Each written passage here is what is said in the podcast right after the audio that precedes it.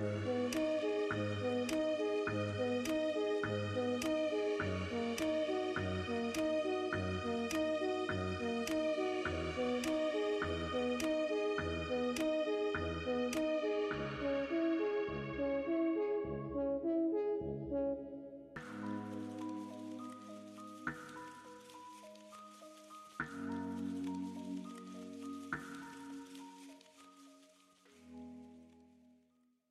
Psalmist said in Psalm 16, You make known to me the path of life.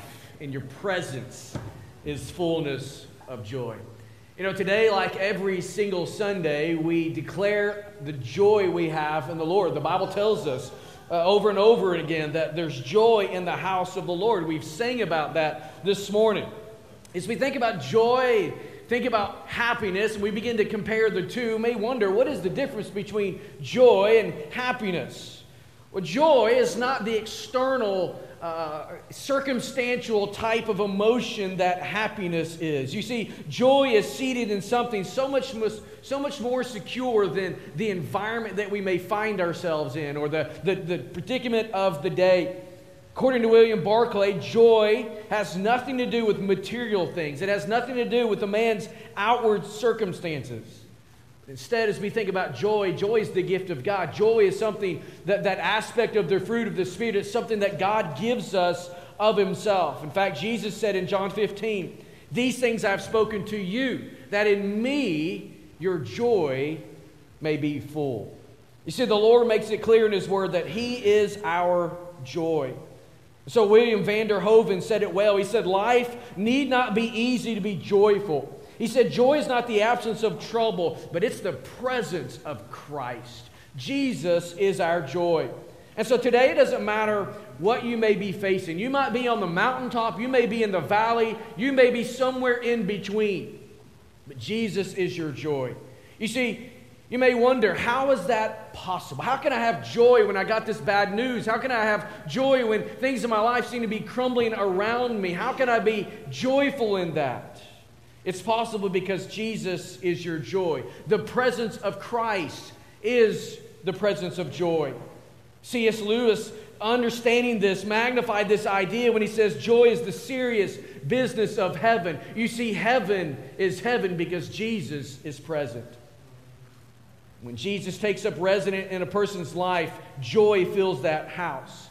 And yet, tragically, we understand what the Bible tells us. The Bible says that because of our sin, because of our sin nature, the human heart is seeking to keep Jesus off the throne, Jesus absent from our lives. In our sinfulness, in our sinful nature, we want to take uh, uh, the things, the forms of worship, the forms of religion, and set up paradigms that mimic only what Jesus can offer to us.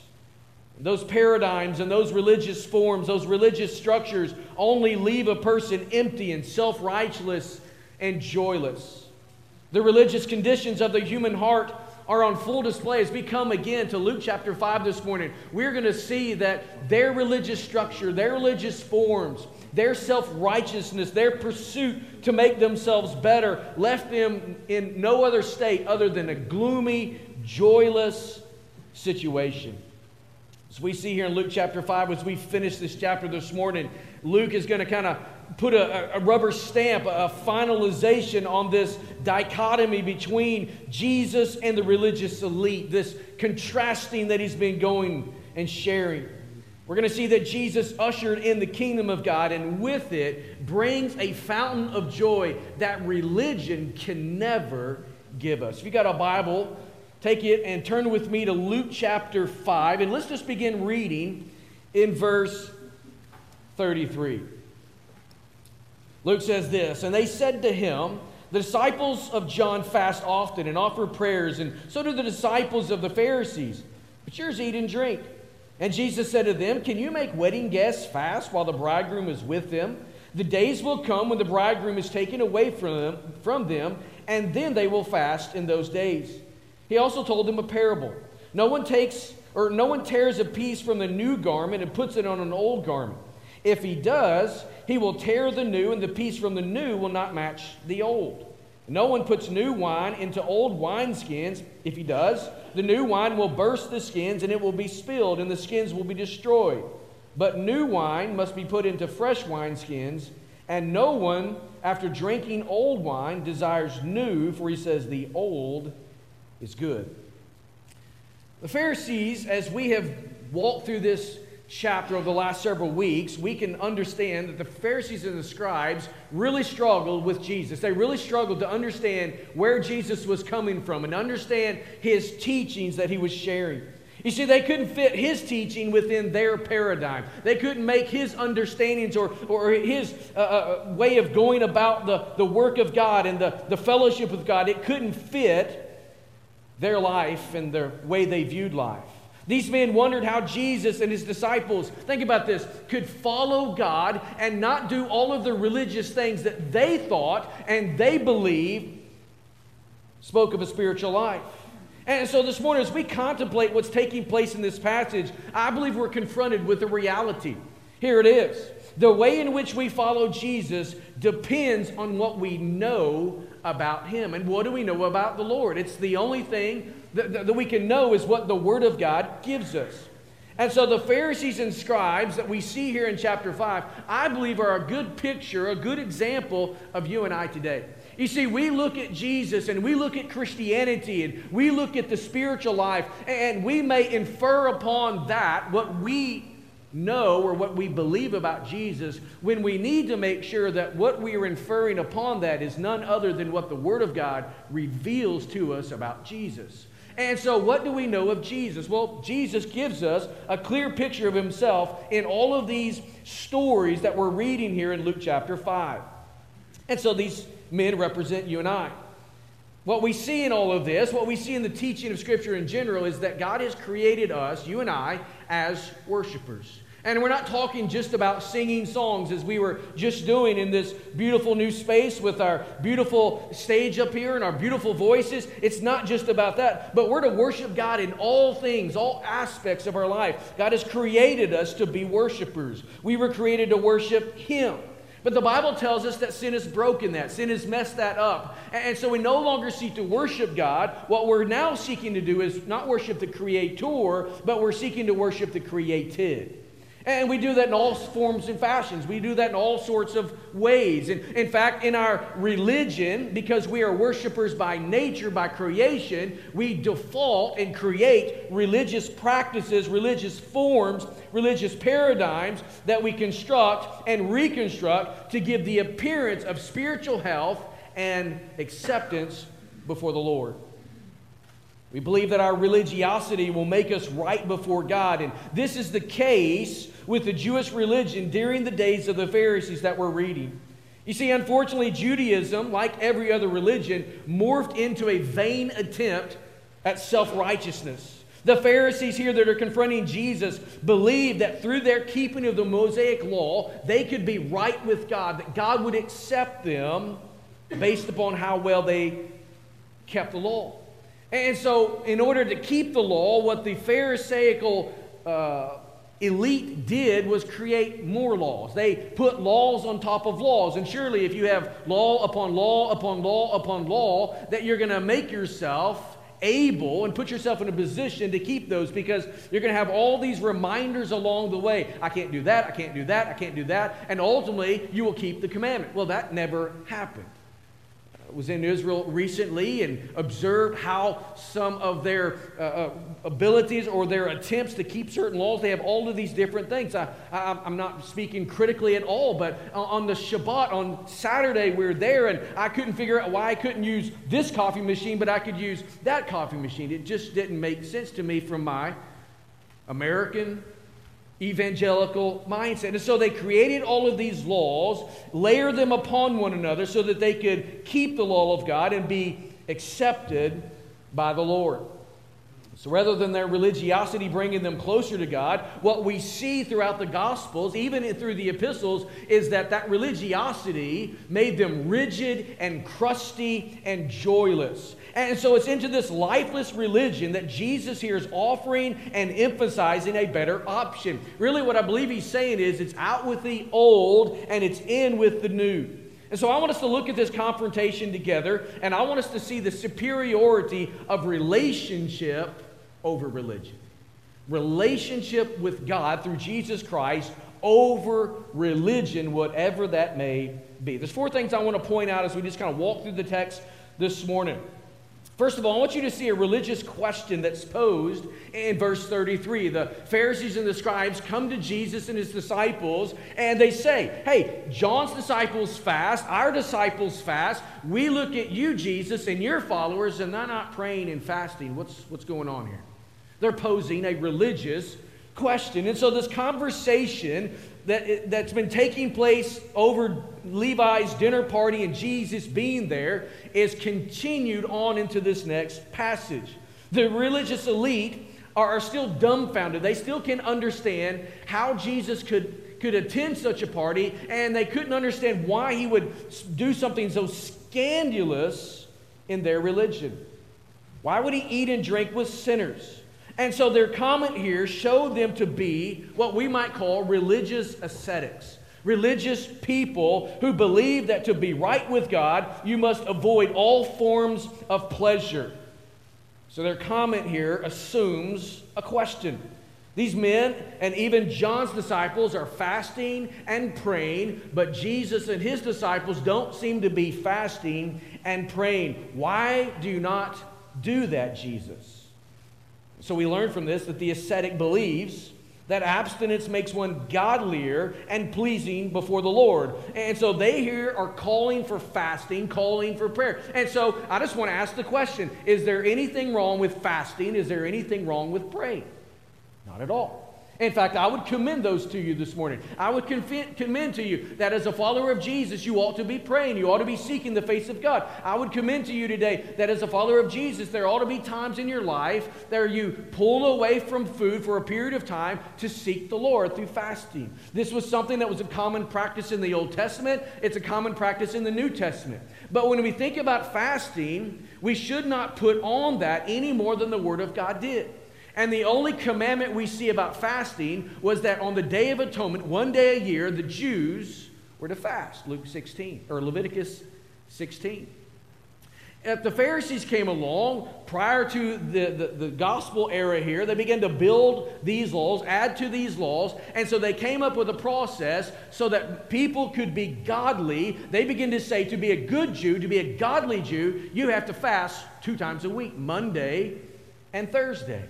And so that became the practice. Jews would fast on those two days. Did God say they had to do this? No. Was it a good practice? Maybe. But it did not improve their status before the Lord. So for them, fasting became a means to mourn before the Lord. In doing so, they began to use it to seek get God's attention. It gains God's attention by offering a mournful flesh, their mournful flesh to the Lord. And so this effect was that they began to look at religion, or really their religion began to look like nothing more than something that's solemn, something that's joyless, something that is gloomy. In their minds, you could not be con- considered spiritual unless you were uncomfortable. In other words, you had to do the things you didn't want to do rather than do the things that you would like to do. You could not have pleasure. And I believe too often even in our own day, Christians can fall into this ascetic trap and view worship through a gloomy lens. Now, I'm not saying this morning we ought to advocate that we come in here and run around and be crazy and do stuff, but you do you, right? Let's worship the Lord. Let's have fun. Let's have a joyfulness about us that is not something that we're imputing to ourselves, but it's something that's growing from within us as we know the Lord and grow in the Lord and enjoy the Lord. But too many times, like Erma Bombeck wrote, we come into the church house like someone who has just uh, uh, read the will of their great aunt and thinking they're going to get everything, but you read a little bit further and you realize she left all of it to her hamster. the Pharisees here could not understand Jesus' walk with God. And we too fail to grasp the model at times that he presented. And so, in response to this religious question, Jesus offered a relational answer. That's the second thing I want you to see this relational answer in verses 34 and 35. The Lord here answers with a wedding analogy. Now, I want you to just go with me and, and think about Jewish weddings for a moment, because that's what he's going to use as an analogy. There's four phases to a Jewish wedding. The first phase is where the, the parents of the bride and the parents of the groom get together. This is this contractual phase. And they agree to this contraction, this agreement, this arrangement that their son or their daughter and their son are going to get to get married, and, and there's a bride price paid. So the, the father of the groom pays the father of the bride, and is a dad of three girls, can we bring that over to America, right? Can we bring that Eastern tradition to America? I'm thinking I don't need money, uh, but a 3,000 acre hunting contract would be awesome, or a slip at Lake Anna. If any of you guys have sons that are going to marry my daughter one day, or one of my daughters, that's what we're talking about. or there's no deal. So there's this contract that effectively began the marriage, even though at this point the couple are not living together. They've not consummated the, the wedding, they've not consummated the marriage. And so that leads into the second phase, which consisted of an indefinite period in which the groom returns to his father's house to prepare a place for them to live. And so this is an indefinite period of time. He's preparing there, and while he's preparing, the bride is at her house watching for his return because he could come at any moment and the marriage could take place. But only when the preparations are ready, and only when that groom's father says everything is good, would the groom leave, go get his bride, and the marriage come to finality. And so that brings us to the third. The groom comes for the bride. There's a celebration. This third phase is a celebration. It could last for seven days, and they would eat, and they would drink, and they would dance, and they would party. There would be music. It was a big, big celebration. As they celebrated all that the Lord was doing between the union of this man and this woman and all that would come from it. And then it brought in the final phase after the celebration as the man and the woman consummate the marriage and they live together and build a family. So Jesus' answer to this religious question clearly is recalling the celebration that takes place during a wedding. It's a time of joy, it's a time of celebration. This is not a time for gloominess. This is not a time for, for denying oneself. No, it would be ludicrous. Think about this. You're going to a wedding this summer.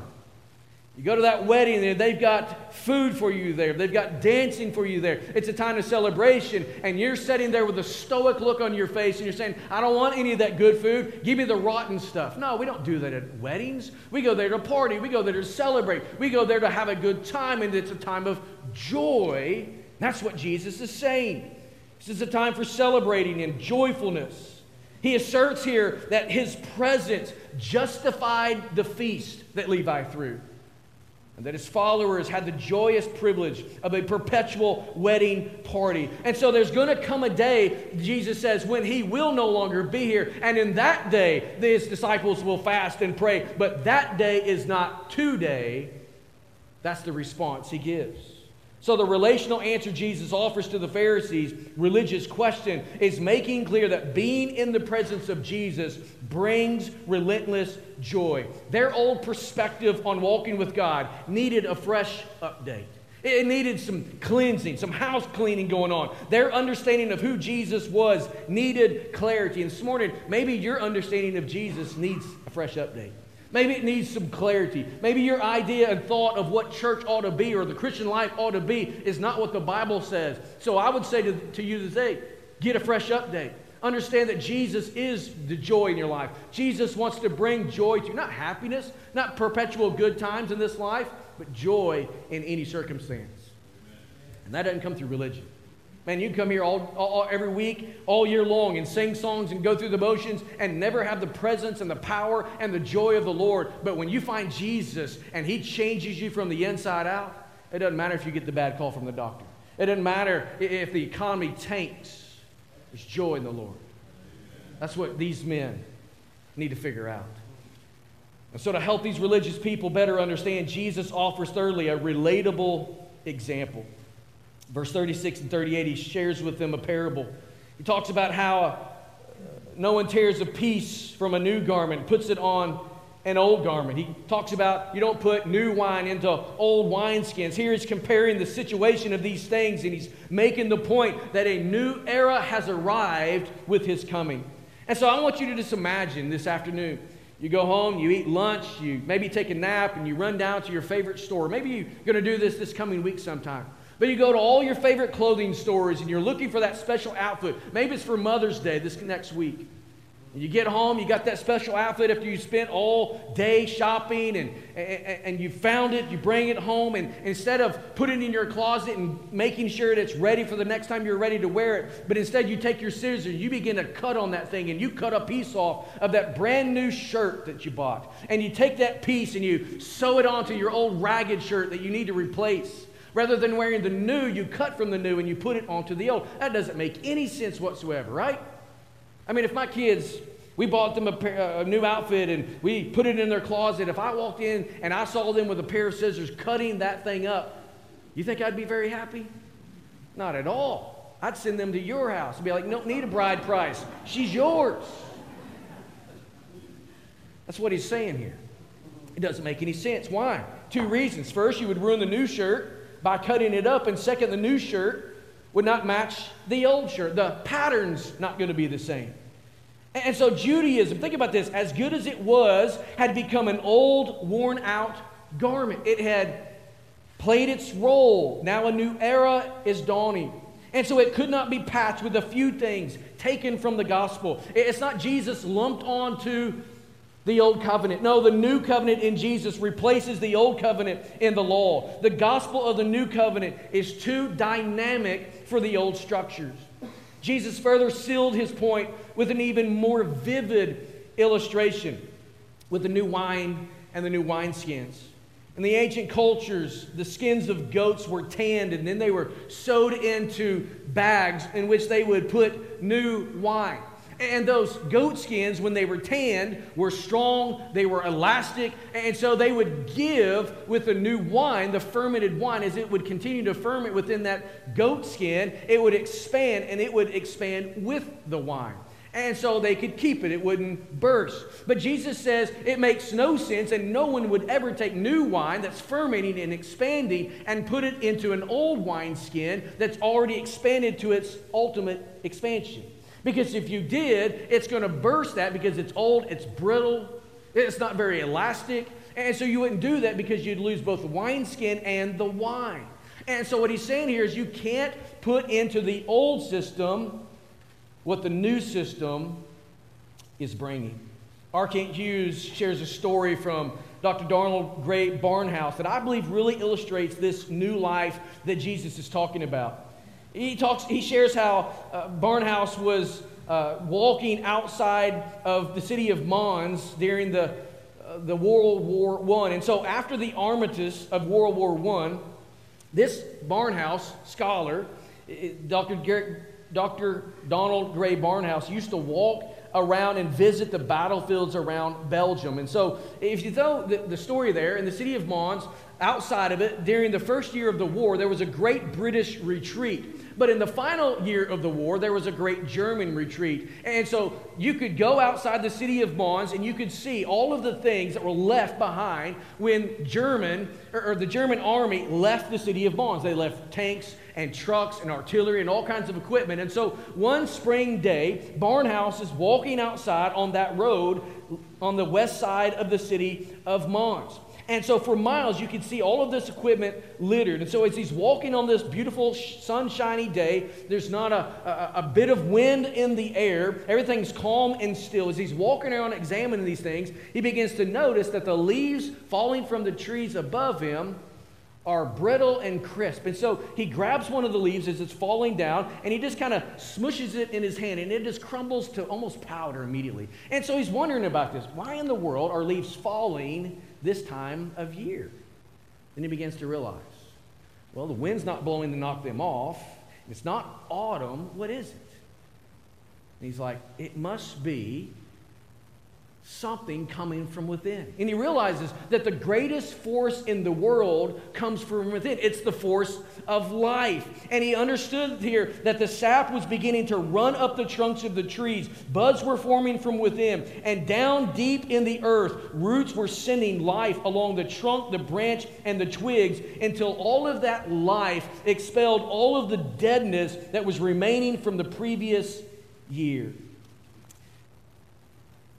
I believe this morning I was outside walking, the dog, not walking the dog, but taking her out to, to go to the restroom. And we have some beech trees out behind our house. And I, I personally don't like them. I would love to cut every one of them down because they never lose their leaves until this time of year, right? If you know what I'm talking about. They will lose some in the fall, but they don't lose them until the spring when the new leaves come out. And it, I just saw this picture all over again because the life coming from within begins to push the deadness out. And that's what Jesus here is talking about. Through this example of new wine, Jesus is showing us that when He fills our life, the swelling life from within expands us beyond our imagination. And this new life expels unneeded qualities in our life, in every aspect of our life. You see, once Christ takes up residence in us, every aspect of our being, our intellect, our emotions, our, our will, all of them undergo a change. This leads us to a fourth point. Jesus here shares a regrettable sentiment. Look at verse 39. And no one, after drinking old wine, desires new, for he says the old is good. I'll be honest, I read this and I started studying this a few weeks ago, and verse 39 just dumbfounded me. I'm like, Luke, are you recording something Jesus said and it's contradicting? I'm thinking, I don't know much about wine because I don't drink it, but I always thought old wine was good wine, right? You want the old stuff. That's the expensive stuff. And so, of course, if you drink the old, you don't want the new because that's the better wine. That's not what Jesus is saying here. That's not the point Jesus is making. Th- this proverb in, the ver- in this verse reveals really a travesty that happens all too often in our lives. You see, many people who have not tasted the new are determined to never try it because they're satisfied with what they already have. That's what Jesus is saying here. He's not giving us a, a, a, lesson or taking us to school on fine wine. If that was the case, we would buy old wine and leave the new stuff for the people who can't afford the old stuff, right? But what Jesus is saying here is when you've had what, when you're satisfied with what you've already had, you have no desire for what you don't even know you need. And the Pharisees and the scribes who are asking Jesus these questions, why are you not fasting and praying, are satisfied with the old covenant when God has ushered in a new covenant, the new kingdom of God, the full kingdom of God. Everything that the old covenant was pointing toward is now right there before them in Jesus Christ. And so they cannot imagine that Jesus offers them something better, but instead are satisfied with what they have and don't even want to take the step to compare by tasting to see if it's good. So, this arrogance and this stubbornness and this folly what was the sentiment of the Pharisees who questioned Jesus. And he's making clear to them that in his presence is boundless joy. It's not going to be found in religious law, religious rote. It's in His presence there is forgiveness in sin. It's in His presence that you find life transformation. It's in His presence that, that you find everything that you've always looked for. He is superior to everything else, He's superior to our religious activity. And yet they're satisfied in their own religion. Let me give you three applications real quick, and I think we'll be finished right on time. Story of my life. I have to say that. But I was honest, I was, I was a little nervous earlier because I've technically only got 35 minutes this morning instead of my normal 40 to whatever I want. And, uh, and then Ricky sang that other verse, and I'm like, dude, I'm thinking to myself, I got, I, I got a long ways to go in this. So I think we're going to finish right on time. Let me give you three applications. Number one, religion is the natural activity of people. Religion is the natural activity of people. I said earlier that God's created us to be worshipers. That's what we're created to do. And so, because we are worshipers, we will worship. We will worship something or someone. In our sinfulness and our fallenness, that worship of the something always comes back to ourselves in some form or fashion. Yet we may be worshiping an object, but it is for our own gratification. Stephen Board said this. He says, from Romans chapter 1 to Romans chapter 3, we learn that mankind knows, knows something of the true God, but turns instead to elaborate substitutes, right? We, we turn to substitutes. Far from a quest for God, human religion is an evasion of Him. We are worshipers, but in our fallenness, we want nothing with God. So the Bible reveals that humanity was created by God, created for God, created to be in relationship with Him. We were created to worship, bring glory to His name, but sin has broken that. Sin has marred that. Sin has messed that aspect of our creation up, but it did not eliminate it. We will and we do worship. We have an innate desire to do so. So, religion is the natural activity of people. Here's the second application religion is not sufficient in and of itself.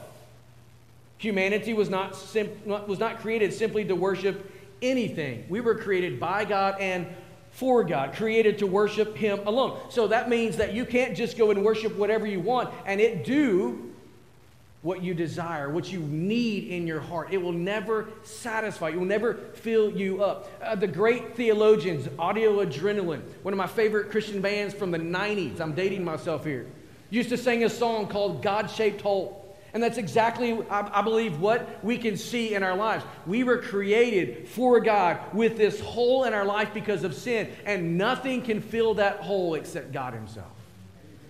You think of if you got children, young children, you think of those play toys that they have. There's always that box or that globe or something that's all got all the different shapes, and you you can only get that thing through the hole if it's the right thing that fits the hole. So if you got a triangle, it fits the triangle. If it's a circle, it fits the circle. You can't get anything else in there. That's the idea. The only thing that can fill the void in your life that you're cramming everything else into is Jesus Christ. Amen. Religious activity won't fill that hole right? You can pray, you can go through uh, uh, religious motions and sacraments and whatever you want to call them, and it will never fill that hole. You can chase everything this world has to offer, it will never fill that hole.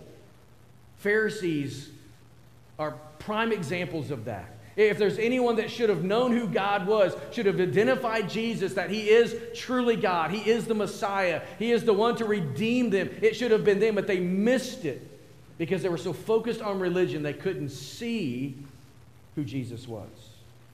Couldn't understand that he was there to fill them and give them the joy that they desired. And so it's not sufficient in and of itself. Thirdly, religion must be replaced with relationship. What we're seeing here in Luke chapter 5 is this call from religion to relationship. For instance, Jesus calls the fishermen to himself. He calls Simon and Andrew, James and John, and they leave everything and follow him. He calls to the leper and he says, Come follow me. Changes his life. He heals him. He forgives his sin. He heals the paralytic. He touches Levi's life. And all of them are called into relationship. Jesus did not call them to more religious activity. Jesus didn't say to Simon and Andrew, You guys are fishermen, but if you kind of get to church more often, your lives would be a lot better. Now, I'm not saying that church is not good for you. It is, and I'm glad you're here this morning. You, we need to be together. But if you want your life fixed, it's not just coming and sitting in a seat, singing a song, and listening to a dude talk on Sunday morning. It's got to be more than that. He didn't look at the leper and say, if you'd go find the best dermatologist in Jerusalem and follow his practices and do what he tells you to do, then you will be better and more in tune with God. He didn't do that. He didn't say, clean yourself up. He didn't say that to Levi. He didn't go up to Levi there in the tax booth and say, buddy, if you would stop doing these things and stop being a tax collector, stop living like a sinner, kind of clean yourself up, then maybe the Father would look at you with some loving eyes not what he said. He didn't say go to the synagogue more. He didn't say get yourself right with God. He says come and follow me. You see, religion and our desire to worship can't be just in religion, it has to be focused on a relationship, and that's found in Jesus Christ. In every one of these situations, The ones who decided to come into relationship with the Lord and follow him experienced immeasurable joy. Can you imagine Simon and Andrew when he says, Hey, come follow me? You think that's wonderful? You think that's amazing that you caught all of those fish and the, the nets are breaking? Man, come follow me. And they're just like, they can't wait to jump out of the boat. They can't wait to go tell dad and say, hey, you're going to have to find someone else to run the business. We're going with him. Can you imagine the joy in the leper when he's all of a sudden clean, like we've talked about over the last few weeks? Can you imagine the paralytic in his joy jumping up and taking his bed and telling everybody about Jesus? Can you imagine the joy in Levi having his life literally changed? I mean, he was so excited about the Lord, he wanted to tell all of his friends about it. Joy comes to the life of the believer. In all of these stories, there's only one group of people that had no joy. Do you know who those were? The Pharisees and scribes. Why are you not fasting and praying? We do it. John's disciples do it. We've even dealt with that. John is an Old Testament prophet, the last of his kind. He's kind of the bridge between the Old and the New Covenant. There's nothing wrong with his disciples fasting and praying, but that wasn't the point here. The point is, Jesus is who we're to look to, not another religious activity. It's an out with the old, it's an in with the new. The Pharisees failed to come into relationship, failed to follow Jesus because they misunderstood who he was and what he came to do.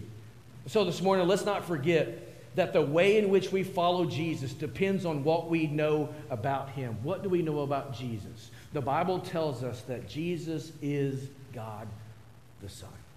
The Bible tells us that Jesus came to seek and to save the lost. The Bible tells us that Jesus came not to make us religious, to, but to make us godly. And how does he do that? He didn't say, try harder. He says, I'll do it for you. I'll go to the cross. I'll die in your place. I'll be the sacrifice. I'll be the substitute. My blood is pure blood, and it is sufficient blood to pay the penalty that your sin owes to God the Father.